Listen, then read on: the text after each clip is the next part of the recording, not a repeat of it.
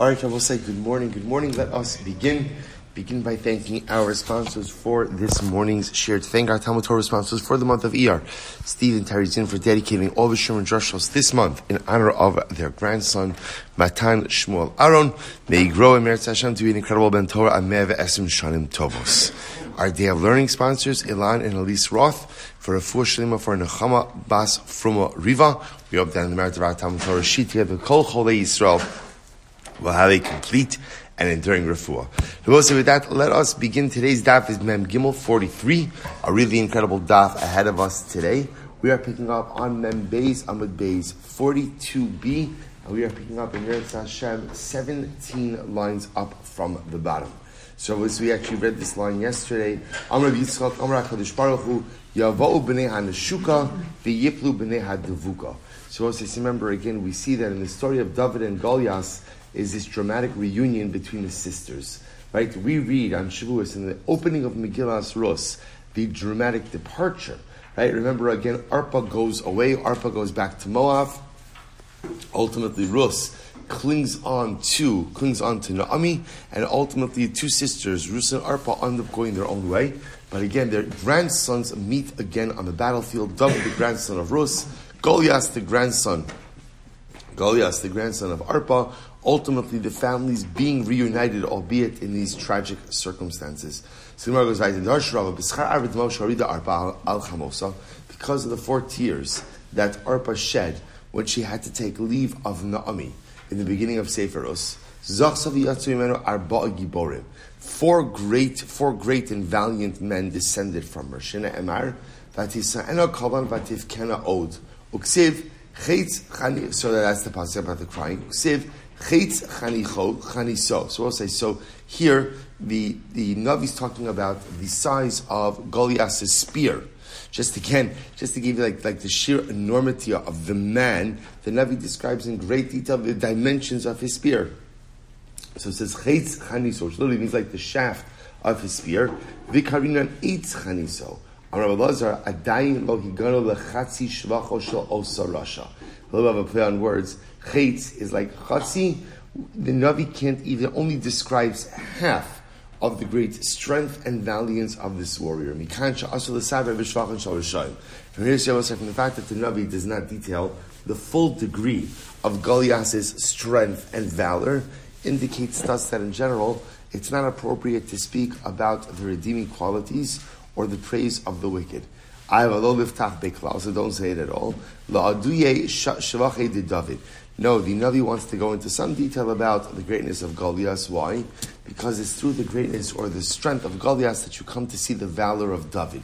That David was willing to step forward, and David was willing to go ahead and engage in this battle, even though he was clearly outsized by this valiant warrior, yet again he was willing to engage. Will say, you, you, begin to see this theme, right? We saw it by Nachshon ben Aminadav, now we see it by David HaMelech, that one of the qualities which makes great people great is, is, is a willingness to put themselves on the line to accomplish a particularly needed task even if it's not initially clear how that task is going to be accomplished. So, right, so Nachshon says we have to go, we have to go into Eretz Yisrael. I, what's the plan? I don't know what the plan is. But what I do know is we need to get this done, right? Similar idea. Similar idea. You have David HaMelech understanding that I have to fight Goliath. How am I going to fight Goliath? What am I going to do to fight Goliath? That I don't know. But all I know is that somehow, some way, this initiative has to get done. Incredible yisod. The Gemara goes weiter. So again, the Mishnah talking about the Mishnah contrasting. The Mishnah contrasting. Ultimately, again, different types of warriors. So for example, Ammon came with Shovach. Ksiv Shovach, Ksiv Shofach. Calls him Shovach, but also calls Shofach. So which name is it? Rav Shmuel Chadam or Shofach Shmo. One says no, his name was Shofach. So why did it call him Shovach? He was built like a dove dovecote. Literally, again, he was built like a dove dovecote. The Chad Amar Shovach Shmo. His name was Shovach. V'lama Shmo Shofach. So why was his name called Shofach? Shekalara also Shofach lefanav kikito. Because ultimately, again, Shovach, this, this warrior of Ammon, was so strong that literally just seeing him made you scared. And how did that fear manifest itself? You would lose control of your bowels, right? You would literally just go ahead and empty yourself. Literally, the waste would just pour out. Person would, would lose control of their bowels out of fear. So the Gemara goes right there. Ashpaso kekever pasuach. Now we'll say now we're switching gears a little bit. Rashi points out over here, Ashpaso kekever pasuach literally means his garbage heap was like an open grave. So Rashi writes over here, we're no longer talking about Shofach or or Goliath, rather this is talking about the soldiers of Nebuchadnezzar. Rashi says, fine, soldiers of, of Nebuchadnezzar. To which the Gemara says, Kulam Giborim. They were all strong. Rav Shmos, what does it mean? Say, pasuach. What does that mean? The garbage heap was like an open, was like an open grave. What does this mean? Shmos, Rabbi Ami, Rabbi Asi, Chadamar, Osin Ashpasos, Ashpasos Shal. One says the soldiers of the Nebuchadnezzar were so strong that with one arrow, with one arrow, they felled heaps and heaps of bodies. I, V'shema Tomar, She'omnin Bikrav. They say, I, that's only the special forces soldiers. Tamalomar, Kulam Giborim. They all had this skill. V'chadamar, B'shar She'osin Sarcheyen, Osin Ashpasos, Ashpasos Shel Zevel. Others say, it's interesting, that when the soldiers of Nebuchadnezzar leave themselves, they would go ahead and leave behind piles and piles of excrement. Okay, it's not a usual type of praise, but the Gemara says, "V'shema tomar, v'shema tomar." Listen to this. V'shema tomar mipnei shecholi me'ayim I says Gemara, well, maybe they, they just have like some type of stomach issue. In other words, why why why does this? Why is this representative of some type of gvura? Talmud Omar kulam giborim. Ultimately, they were strong. So, I'll say the idea seems to be they were strong, big people, ingested a lot of food in order to be able to keep up their strength and therefore again excreted a tremendous amount as well. Amra Mari, so also just a side note, Shmami Na, Haiman din Nafish Zivle, Cholim So what do you see from here? That in general, if a person does move their bowels often, if a doesn't, person does excrete very often, that is usually a sign of some type of stomach issue. To which the Gemara says, So what does it matter? Litrach benafshe. So say, what does it mean, litrach? Rashi says, levakish lo refuos terem yichbad choli alav. It means ultimately seek out a remedy. Seek out a remedy. So in other words, if a person is, is constantly relieving themselves, it might be indicative that something is going on with their stomach or whatever, some other part of the body, and therefore, halacha l'maisa, litrach lenafshe. Go find the remedy. I will say, by the way, there's an incredible Musar Haskell in that in that phrase. Listen, listen to what the Gemara is saying. Person excretes a lot. as a sign. It's a sign of holy. Someone says, okay, and the, and therefore what? And therefore what? And the answer is, go fix it. Go fix it. See, I will say, when a person sees that they have a problem in life, very often we encounter problems, whether it's situational problems, personalistic problems, familial problems, and more often than not, unfortunately, what do we do with our problems? What do we do with them? We ignore them. We ignore them. The Gemara says, what's the proper approach for a yid when you encounter a life problem? Or a life problem? Litrach benafshe. Litrach benafshe. Do something. Do something. This something doesn't necessarily mean that you're able to fix the problem. This something doesn't necessarily mean that you're going to be able to find the tshuva for the kasha, the answer to the question. But litrach, I will say, remember again, what does the lashon litrach benafshe? Literally mean litrach, litrach, tircha. Put in the effort to find something to better yourself. Put in the effort somehow, put in the effort to do something to somehow advance your personalistic agenda. It's such a simple phrase. The Gemara says, My nafkamina. So you have a problem, so what? It's not so what. You have a problem, do something to try to fix it. Incredible. Daiga, believe ish. Ishachana. So we'll say the Gemara quotes the Pasuk, quotes the Pasuk um, from Mishlei. Daiga, believe ish yashchena.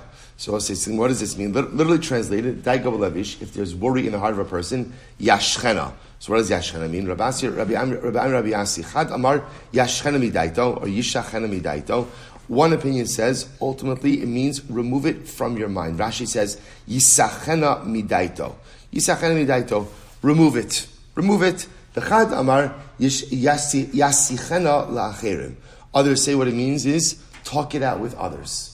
Talk it out. Both say, Again, so such a fantastic idea. Daigabalevish, there's something on your mind. So what should you do with it? What should you do with the things that are weighing on your mind? So two opinions. One opinion says, put it out of your mind. Take it out of your mind. Or Yasichen talk about it with others. It will say, who's right? Who's right? Who's right? They're both right. Sometimes in life you have different types of issues. There are certain things, and again, this, this, say this is the connection to the previous Gemara as well. I have a problem, I have a problem, Daiga Balevish is something on my mind, do something about it. Litrach benafshe. What should I do? What should I do? Well, it depends on the problem. Some things, what's that? This is an incredible yisod. Some things have an answer. Right? Some things have a pitaron, you know, they have a solution. So, but sometimes I can't figure it out on my own. So if you can't figure it out on your own, what do you do? What do you do? Go ahead, talk it out with someone else. Talk it out. Figure out a solution. Rabbi said there are other things, there are other problems in life for which there is no current solution. What do you do with those problems? What do you do with those problems? I'll say, what do you do with them? Sometimes you just have to compartmentalize them, move them to the back of your mind, and move on with your life. That's yasichenami daito. That's ultimately, again, remove it from your mind. Both say such an incredible, incredible yisod. So if you bring this whole last unit together, it's a dramatic Musar Haskell. What's the dramatic, right? A person has a problem, person has about holy, so the Gemara says, Ma'inaf Kamina, Litrach Benafshe. You have problems in life, challenges in life, do something about it. Do something about it.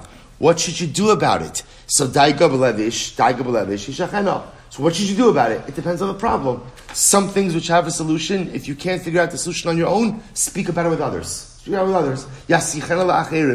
Other things where you can't find a solution to your problems, we'll say sometimes in life, it doesn't mean burying your problems, but sometimes you just have to kind of push things from the frontal lobe to the back, right? Not even necessarily to the subconscious, but sometimes you just have to push things out of your primary consciousness right now, I can't do anything about this situation. So I have to stop worrying about it. I have to stop thinking about it. I have to stop obsessing over it. I have to move it to the side because I still have a lot to accomplish in life. Incredible. Incredible. Weiter. V'i atem came. So the whole kach lamas, the Gemara says, remember, we'll say, why, why is it, why is it that the Mashuach Milchama has to get into a whole discussion, a whole discussion about, remember again, just to kind of reorient ourselves, what are you talking about over here? Right? And we spoke, we were speaking about the Mishnah, the whole speech that the Mashuach Milchama would give to the soldiers before they went out to war. So remember, part of the speech was, all the nations of the world come with their warriors. And who do you come with? Who do you come with? You come with that HaKadosh Baruch who ultimately, again, who leads you out to battle. So Gemara says, V'chol kach lama, mipnei v'chol Mem Gimel, ba'aron. Because also remember again, when they went out to war, when they went out to war, they went out with an aron, with an ark. Now we'll say, to be clear, we're going to discuss this. Which ark did they go out to war with? Not the aron that sat in the Kodesh HaKadoshim. There was another aron. Now also you say where was the other Aron from? So the Mefarshim bring down when Moshe Rabbeinu brought down the Luchos from Har Sinai, the second set of Luchos, right? Second set of Luchos from Har Sinai. Also remember again, that's when they began construction on the Mishkan. So where did they put the Luchos? From the time that Moshe Rabbeinu brought them down until the time that the Mishkan was completed. Like where, where, where, where'd you put them? Right on the bookshelf, where, where, where'd you put them? So the, so the Mefarshim answer, they had an ark. They had some type of Aron. So what did they do with that Aron? That Aron went out to war with the Jewish army.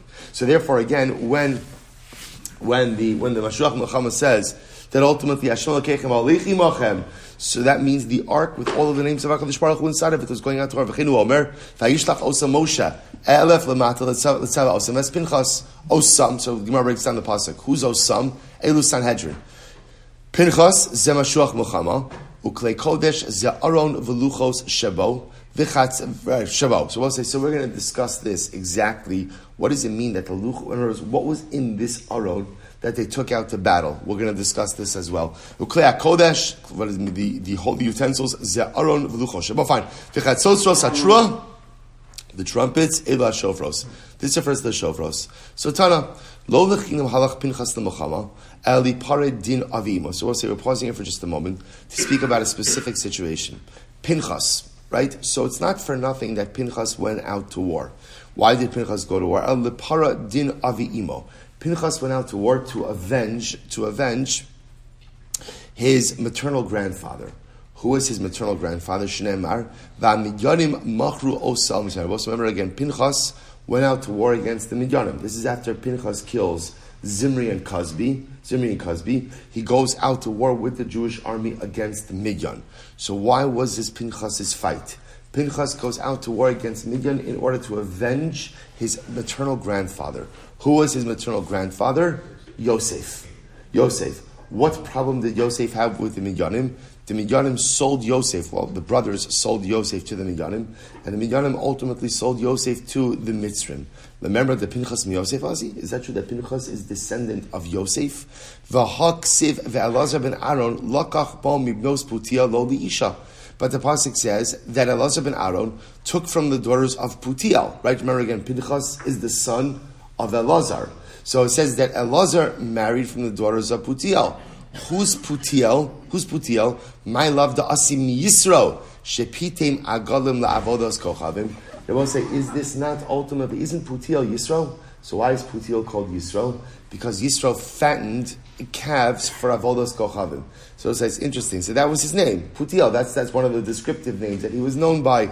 So you see from here that you see from here that Pinchas is not descendant from Yosef.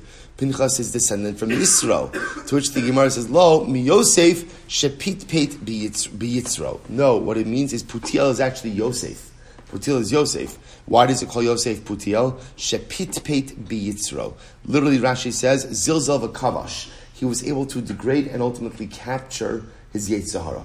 Right? Remember again, I say, referencing back to the story of Yosef and Ashes Potiphar, where in a moment of incredible desire, Yosef was able to go ahead and rein in his Yetzirah. I, valo shvatim mevazin also.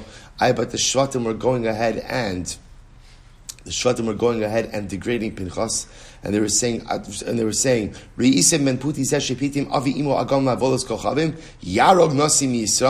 After after after Pinchas went ahead and killed Zimri, who was a Nasi, was a tribal prince, so the Shvatim said, What are you doing? What are you doing? You descend, you, you right, you who grandfather literally worshipped fattened calves, ultimately to have all the Zara, you're going to come, you have the chutzpah to come along and to go ahead and kill a prince of Klal Israel. So also see, see the point, leaving that entire exchange on the side, the point over here is you see that Pinchas is not a descendant of Yosef, Pinchas is a descendant of Yisro. Rather, what you have to say is as follows: either two possibilities, either his maternal grandfather, his maternal grandfather was from Yosef, then his pater, then ultimately his maternal grandmother was from Yisro, or if his maternal grandmother was from Yosef, his maternal grandfather was from Yisro. In other words, the point the Gemara is making is he was descendant of both. He was descendant of both, both of Yisro and of Yosef. Daikinami Dechsiv, Mibinos Putiel, Trey Mashoshamin. I will say, we learn this in the fact that the name Putiel is written in the longer form with the Yud. Could have been written without the Yud. The fact that it's ultimately written Putiel with the Yud indicates that it's teaching us two things. Two people, right? Putiel means two things. Shepitem agolim la'avolos kochavim, fattened calves for avodah That's reference to the fact that, that Allah, sorry, that, that Pinchas descended from Yisro. Second possibility of the Yud, Shepit peit biyitzro He's someone who went ahead and conquered his Yitzhara. That's a reference to Yosef. Incredible. Yosef Viter, Mishnah. Mishnah. Dibra Shotrim ala Am. So what does it say now? We get into, remember, we saw in yesterday's daf, there are two speeches that were given, right? Two drushes. Drusha number one was given where? It was given where? It was given where? At the border of Eretz Yisrael, right as soon as they left. Drusha number two, at the front of the line, right, front lines, right when they're about to go out to battle. So what does it say now? The officer spoke to the nation and they said, Mia ish asher bana bayis chadash v'lo chanacho Who is the person? Well, see, now we're going to get into the list of exemptions.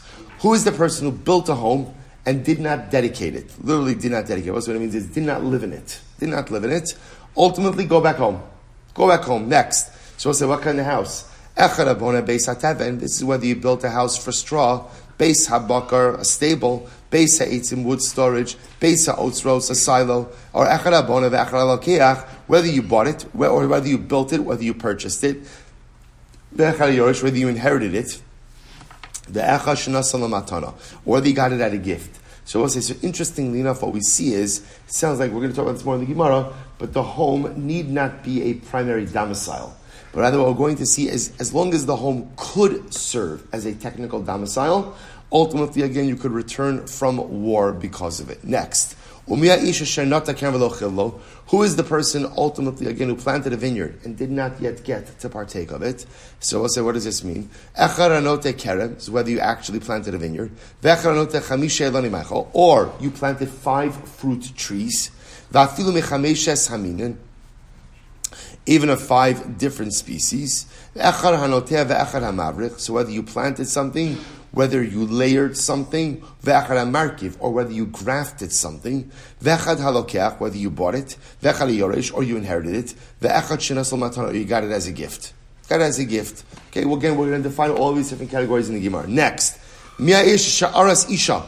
Who is the man who betrothed the woman, but did not yet live with her? Go home.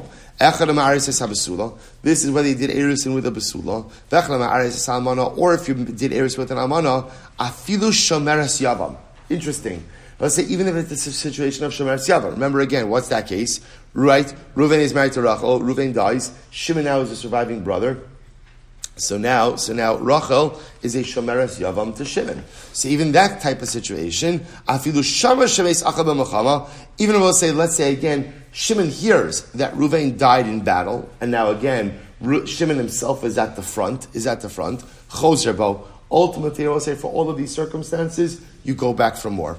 Go back for more. So the Gemara says, the kol elu ve'elu. We'll say first, first of the intermediate Y lines. Kol elu ve'elu shomim divrei kohen mi'archa emachama. V'chozrin o misapkin mayim umozu v'taknes hadrachim. I will say, now here's what's fascinating.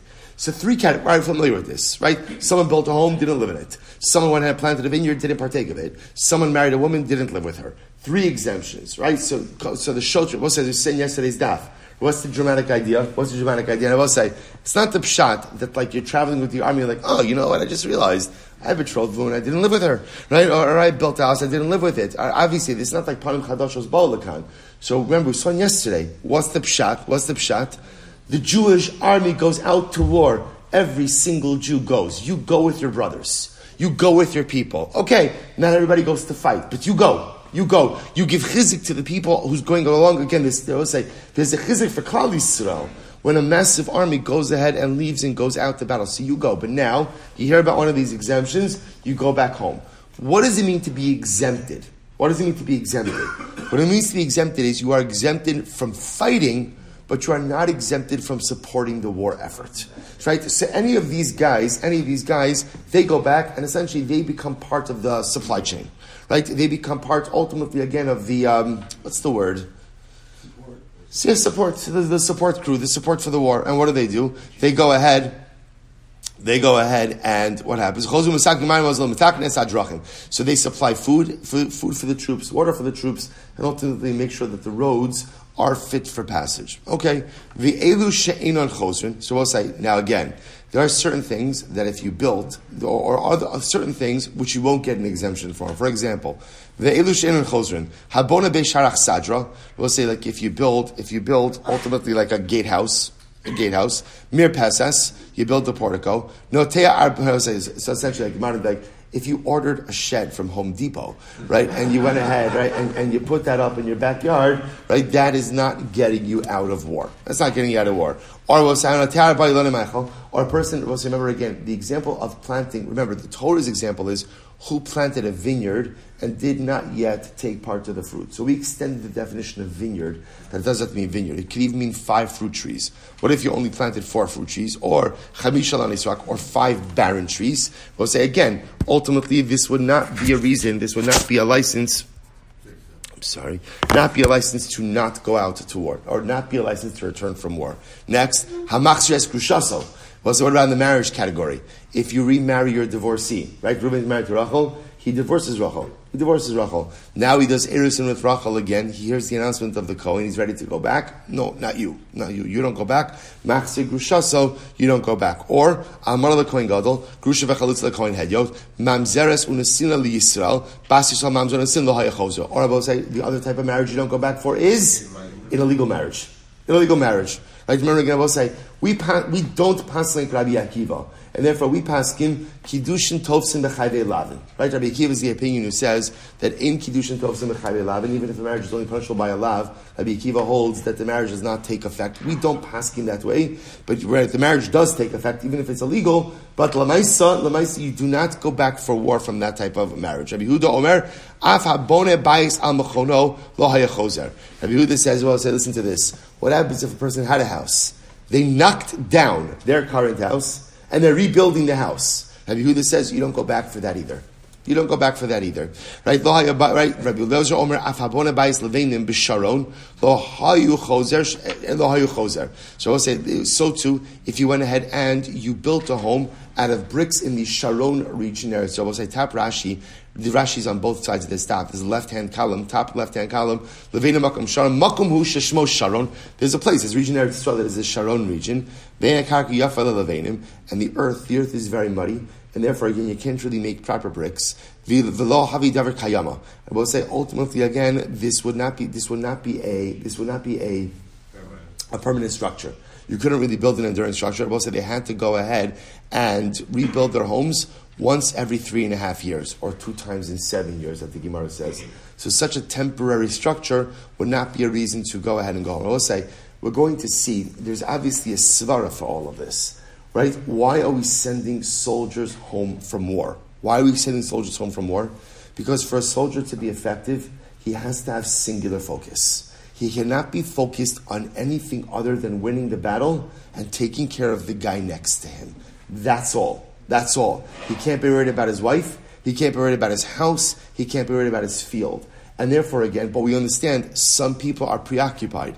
If you are preoccupied with something that is going to distract you, we don't want you on the battlefield. We love you. Go back and help, but we don't want you on the battlefield. Say, do you understand the incredible Moshe skill? If you want to be successful in the battles of life, one must have single mindedness. One must be determined. One must have tunnel vision. One must be able to shut everything out. More often than not, the reason we don't accomplish the things we want to accomplish in life is not because we don't care, and it's not because we're not trying hard enough, it's not because we're not willing to put in effort, it's because we lack focus. Because we lack focus. I have diffused attentiveness. Right? I'm paying attention to a million things at once. When you pay attention to a million things at once, you get almost nothing done in the correct way. Right? We're all diffused for a variety of different reasons. Right? But Lamais will say, isn't that incredible? So Mashuach Milchama says, if we don't have your full attention, you will not be successful in this battle. We love you. We thank you for showing up. Now go home.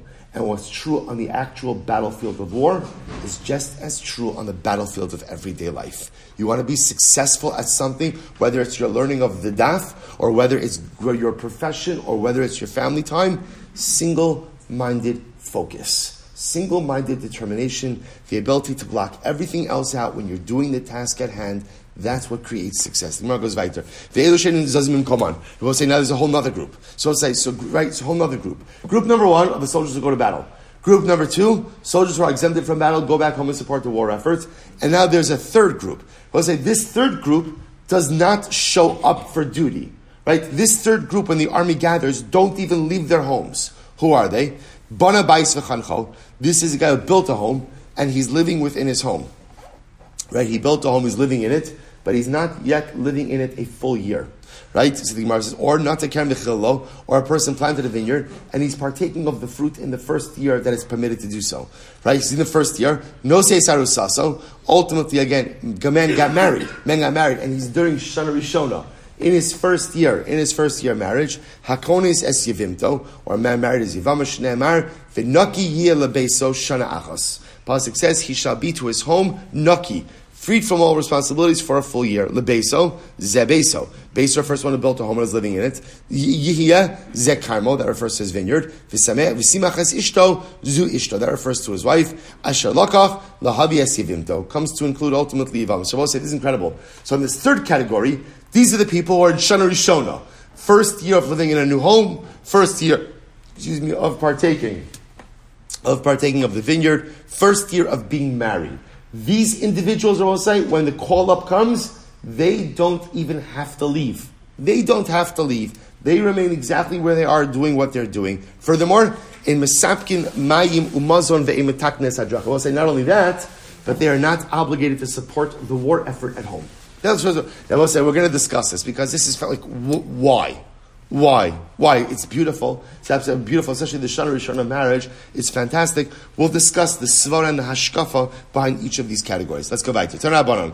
V'dibra Shotrim. Pasik says the Shotrim will speak. Yochel Vram Shalatzman. So we'll say, so you might have thought the Shotrim kind of get up and just give their own pep talk.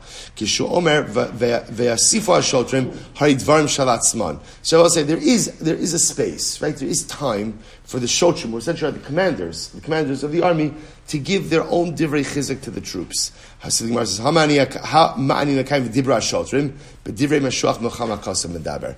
the pasuk says v'dibra shotrim, what they're actually conveying are the words of the mashuach milchama. The mashuach milchama gives a message. He can't right now. Everybody could hear him. So he gives it over to the shotrim. The shotrim convey it to the people. HaKetzad. So we'll say, how does this work? Kohen Medaber. So the Kohen Mashuach Milchama, he gives the message. The Shoter Mashmiya. Kind of like a Turkman, I will say. Right? So Mashuach Milchama, he gives the drasha. He gives the drasha. And then the Shotrim, their job is to disseminate. Tani Chad. So we'll say, here's the problem. Tani Chada. Kohen Medaber, Shoter Mashmiya. So we'll say, so I have one, I have right, so one place it says, the Kohen speaks, and the Shoter, the Shoter spreads the word of the Kohen. The Tanya Idach, another place it says, Kohen medaber for Kohen mashmiya. The Kohen speaks, and the Kohen says it over to the people. The Tanya idach shoter medaber shoter mashmiya. And third Braisa says, "I'll say what the shoter speaks, and the shoter conveys it over to the people. So who's speaking and who's conveying? Um, Rabbi Yehaki said it's not a problem. We'll say there are different speaking parts in preparing the army for war.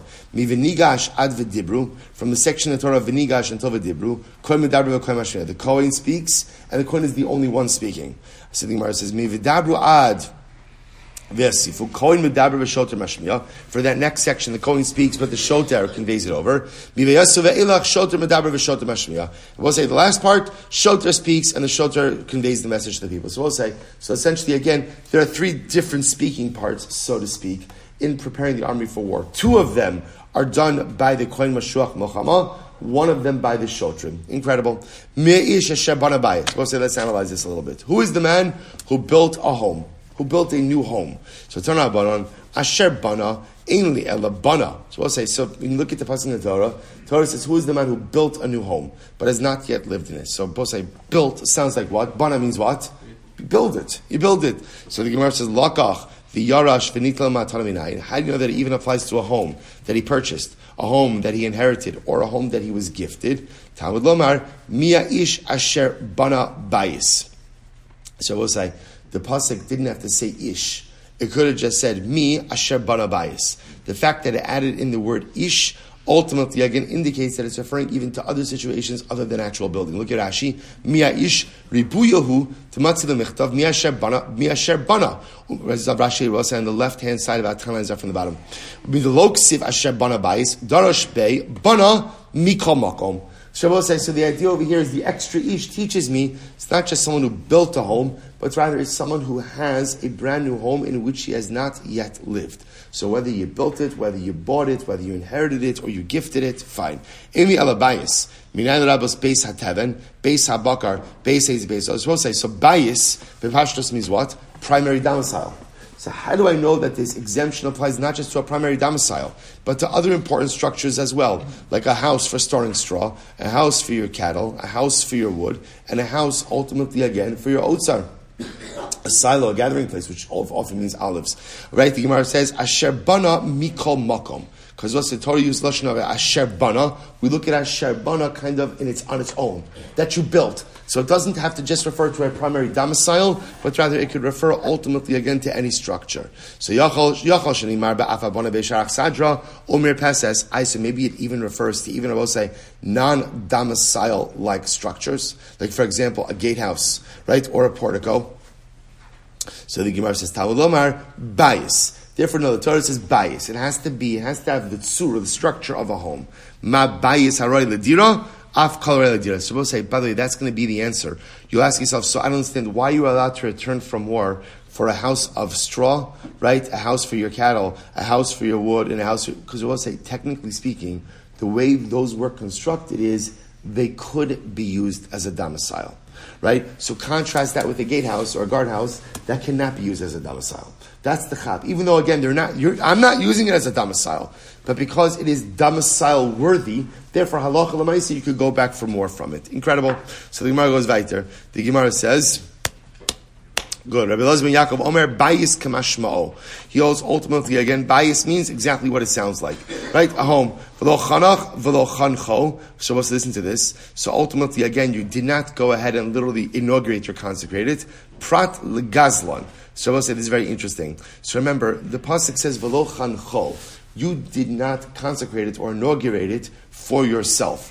Rabbi say, why doesn't it just say v'lo chanach? You write, it wasn't used. Why does it v'lo chancho the possessive? Prat legazlan. This is incredible. I say, listen to this. Imagine for a moment the guy goes out to war, right? He's listening to the instructions, and the Kohen says, okay, who is the person who has a new house that he has not yet lived in? And is thinking to himself, you know what? I just stole this house from Shimon and I realized I haven't lived in it yet. I lived in it yet. So I will say, so therefore again, the Gemara says, what Rabbi Yaakov says, v'lo chanacho means you have not inaugurated, consecrated, or utilized something that is what? Something that is what? Something that's yours. Prat legazlan comes to exclude someone who has stolen something. You can't go back from war for that. I would say, you'll say to yourself, one second, if the guy is a thief, if the guy is a thief, why would you think that he would be heeding the word of the Kohen? Why do you think we're heeding the word of the Kohen? So I'll say, so remember, you're doing this all the time. We're all a shtickle hypocritical, right? There are all th- there are things in my Yiddishkeit that I do very well, and things that I flagrantly violate. It's the nature of the human condition to live with some degree of hypocrisy. In any given moment, I'm doing great things in certain areas in life, and I'm absolutely in the wrong in other areas. And that's okay. That, that, that's what it means to be a person. Only the Ribono Shel Olam is thoroughly genuine. And only HaKadosh Baruch Hu is thoroughly perfect. At any, in any given moment, I am in a state of inequilibrium. Is that the right word? Inequilibrium? Good, in equilibrium it is now, right? In equilibrium, right? Right. So, so the ma'aser is so incredibly important. I could be doing mitzvahs in certain areas and doing terrible averis. You could have a guy who's willing to go out to war. He wants to be good with the instructions of the Kohen, but he stole a house. It's not a contradiction, or, or I should say, it is a contradiction, but it's a contradiction that all of us live with. All of us live with. So the Gemara goes weiter. So Lema Rabbi Yosef. Suppose we're going to see this later on. This uh, this opinion does not does not shtim with Rabbi Yossi HaGlili. Why? Did Rabbi Yossi HaGlili ha amar varach halevav? So we're going to see later on that after the Kohen goes through all of the exemptions, another exemption is someone who is soft of heart. We're going to see it's a machlokes. What does it mean to be soft of heart? So the Gemara says Zeh. Rabbi Yossi HaGlili says Zeh misyare amud beis me'avero shabiyado. So I'll say, so ultimately, again, this is incredible. This is incredible. Rabbi Yossi HaGlili says, what does it mean soft of heart?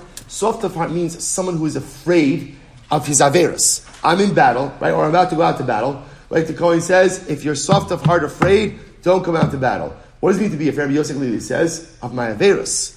I know that I have averus that I've done, and I'm really worried that I do not have the requisite zechuyos to be able to be successful in battle. So I will say, according to Yosef Levi, the guy who stole the house, the guy who stole the house, should be able to go back from battle not just because he has a house that he didn't live in. Rather, why should he be able to go back? Why? Why? He's a thief. He's a thief. And if you know that you have outstanding Averas, Rabbi Yossi HaGlili says, don't go out to battle. Don't go out to battle. I will say, we're going we're gonna talk about, you think to yourself, that must have been one small army, right? One small army. I'll say, we'll talk about it. The Gemara says as follows: I feel Timur Yossi HaGlili, ki gom da avad tshuva say, what's the case? What's the case? This is incredible. What's the case? The case is where Ruvain, who's standing on the battlefront, right? Ruvain stole the house from Shimon. So now what happens? He hears the Kohen says, whoever, whoever has a house and didn't live in it for a year should go back. So Ruvain's thinking, aye, that's me. That's me. Rabbi Yossi HaGlili says, so now the Gemara says, Chanacho, it has to be your house. It has to be your house. You don't go back for a stolen house. I, the Gemara says, but what about his Averas? He has an outstanding Avera. That's also a reason to go back. Tush Gemara says, no, no, no, he doesn't have an outstanding Avera. Why? Because what did he do? He did Shiva and he paid for the house. Right? So Ruvain felt that. He did Shuvah. He acknowledged to Shimon, I stole your house. Right? Can I buy it from you? Shimon says yes, and he gave him the money. Well, if that's the case, if that's the case, then Lamaisa, what happened now? Ruvain, as he stands at the front of the battle, stands in the battle line, he's what? He's a proper purchaser. And if he's a proper purchaser and he hasn't yet lived there, then what? He should be able to go, he should be able to go back from war. To which the Gemara says, listen to this. Since say, how did he get that home? How did Ruvain get that home? He got the home through theft. He got the home through theft. So the Gemara is saying is the exemption, the technical exemption of going back for a home that you did that you did not yet live in is a home that came into your possession through legal means. Through legal means. The fact that this home initially came into Ruvain's possession through illegal means, i.e., theft, even though he remedied the theft, right, and he paid for the home, so Lamaisa, again, you don't go back for such a home. We'll say it's a technicality. It's a technicality. But I will say, but what, what a dramatic Musar Haskel. You know, there are some things in life which turn out fine in the end, right? The result is fine. But the problem is when parts of the process are flawed, those flaws don't go away even if the end turns out as it should. And I will say, you see this kind of all the time in interpersonal relationships. Right? Imagine in a marriage a moment. This is Maisim B'chol Yom. Well, for some of us, it's Maisim B'chol Yom. Let's say, so, so you, right, you get into an argument with your spouse. You get into an argument with your spouse. And let's say it's one of those rare moments where you are wrong. You're wrong. Mamish, you're wrong. So, right? I know, crazy, right? So what do you do? What do you do? You muster up the courage. You own it. You own it. You apologize, right? And you're back on track. Except there's only one little problem. What's the one little problem? Right? The avla, the mistake is still there. Right? So now, like, like the process is good. By the time we got to the end, like we finished, right? We finished. And, and the truth is, I'm, I'm not talking about like one of those apologies that you have to give, like, you know, the apology that says, I'm sorry if I did something that hurt you, right? You know, I'm sorry. If I, well, did you or didn't you, right? I'm sorry if I did something that may, I'm sorry if I did something that you or someone you know may have perceived as a slight to your dignity, right? Better off not saying anything, right? Uh, imagine it's actually one of those genuine apologies where, like, I really messed up. I'm really sorry. It was a moment of weakness. It was poor judgment. I love you very much. I'm so sorry. Please accept my apology. Genuine. And the apology is genuinely accepted. Often in relationships, the hurt still hovers. Because you can't forget, right? The affected party, the aggrieved party, often can't forget the wrong. I forgive, I forgive, but I can't forget. That's the challenge in relationships, and we have to be so careful with our, with our interactions. Because you could always apologize, and the apology could be accepted, and there is the ability absolutely to move on. But sometimes when a process begins in a flawed way, even if you're able to turn it around by the time it gets to its conclusion, the flaw remains. The flaw remains. It's like a diamond, right? If you go ahead and you get a diamond and you put it in a setting, the diamond has a flaw. Diamond has a flaw. So what can you do? You go to a good jeweler. What does the jeweler do? The jeweler puts the flaw right by one of the prongs of the setting. So no one is ever going to know. No one's ever going to know, right? The is not going to, know. no one's ever going to know, right? Except you, the purchaser of the diamond, it's there. It's there, right? It's, it's always there. It's always going to be there. And a lot of times that's how relationships work as well. So the diamond is beautiful. You can build a beautiful relationship. It's gorgeous to look at. But Lamaisa, the flaw still exists. When things start out in a flawed fashion, even if by the end of the process we're good, the flaw hovers. You stole a house, very good. You did tshuva, it's yours now legally, you're fine, you're fine. But Lamaisa again, it started out in the wrong way. And the problem with starting out in the wrong way is often that flaw does not go. It's such an incredible Musar Haskel for how we live and certainly how we create our relationships. Let's go weiter. Right, you really have to go weiter. Says the Gemara, Mea Isha Nata Kerem. Who is the person who planted a vineyard? Turn around, Asher Nata, Ainly Ella Nata. I know mamish that the exemption is for a person who actually went ahead and planted a vineyard. So Lakach Yarash V'nit How do I know that it even applies to someone who purchased, who inherited, or got it as a gift? Talmud Omar, Umia Ish Asher Nata Kerem. So the Gemara once again, it's the same drasha. Ish Ish is always extra over here. So from the extra ish, what we're constantly learning are these, are these additional categories. Eli alekera, I don't know a vineyard. How do I know that it even applies to five different types of trees, right? Five different types of fruit trees. Even different species. Talmud Lomar Asher Nata. The Sefer says you plant. In other words, it doesn't have to be an actual vineyard, but rather it's at least five fruit trees. That creates a halachic vineyard as well. So maybe it even applies to four fruit trees, or for that matter, five barren trees, five non-fruit producing trees. So the Gemara says, Talmud Lomar, Kerem. I'll say just like that kerem ultimately is something that is significant, so it has to be a minimum of five fruit-bearing trees, and it can't be any barren trees. Rabbi Eliezer ben Yaakov Omer, kerem kimashmo. Rabbi Eliezer ben Yaakov disagrees. He says kerem means kerem. Kerem means kerem, right? What is a vineyard? What do you go back for from war for? A vineyard. A vineyard. Lo chilel chilelo. So we'll say, so remember again, Rabbi Eliezer ben Yaakov, it could have said lo chilel. Literally, again, you did not enjoy it. You did not enjoy it. You, Right? You did not enjoy it. Why does it v'lo chilelo possessive? Prat lemavrich ulemarkib. That comes to us, good say someone who layers, layers, or grafts. I v'hanan what we learned in the Mishnah. Echad hanotea, the echad hamavrich, the echad hamarkiv. But I will say that Allah so we learned in the Mishnah that whether you plant or whether you layer or whether you graft, ultimately, again, that is a reason to go to go back from battle. So that contradicts what we just said before. Lo kash, it's not a contradiction. Kan bahar kavas iser, kan bahar kavas heter. Rabbi said this is fascinating. Remember again, Lamaisa, there are different forms of grafting. There is legal grafting and illegal grafting. What's an example of illegal grafting? Grafting two different species together. What's an example of legal grafting? Grafting the same species together. So if you did illegal grafting, you cannot go back from war for that. The same way that what? If you're in an illegal marriage, you cannot, excuse me, go back for war from that. But if you did legal grafting, you just that legal grafting has the status of actual planting, and therefore Allah you could go back to war from that. Incredible. I hakavas, hi hakavas hatayachidami. We'll say, what's the case of legal grafting? What's the case? So ilema yalda yalda. So we'll say, if you say we're talking about grafting a young sapling with another young sapling, so tefach did by mehadim mishum yalda rishona. Then I say I should be able to go back, forget about the grafting, I have a young sapling, right, which I have not yet partaken of. Rather, it has to be Ella Yolda Bizakina. Rather, we'll say, what does it have to be? It has to be that you're grafting a young sapling with an older one. I have Rabbi Avo, Yolda Shasifka Bizakina, Batla Yolda Bizakina. But I will say, if you go ahead, what we learned, that if you graft, if you graft a young sapling, right, with, with an older one, ultimately, again, the young one is bottled to the older one. Ve'in Badin Arla. And I will say, V'haraya, the new growth would not be subject to arla. So if that's the case, if you're grafting Yolda Bizakena, a young sapling with an older sapling, you shouldn't be able to come back from war for that, because the said that would have the status of a mature tree already. Am Rabbi Yirmiyah, the Olam Yolda Biyolda. What's the case? The case ultimately is where you're grafting a young sapling onto a young sapling. Ukigon, Dinata lahach kamaisa l'siyag u'lekoros. This is fascinating, I will say. And we're talking about a case where the first tree that you planted was not planted for its fruit. Rather, it was planted to serve as a border, right? Either as a siag, either like as a fence, like a property fence, or koro. So you're going to use it for wood later on. So therefore, again, it did not really have the status ultimately again of a fruit tree. Take a look at Rashi. Rashi's on the right hand side, almost right across, across a couple lines down. You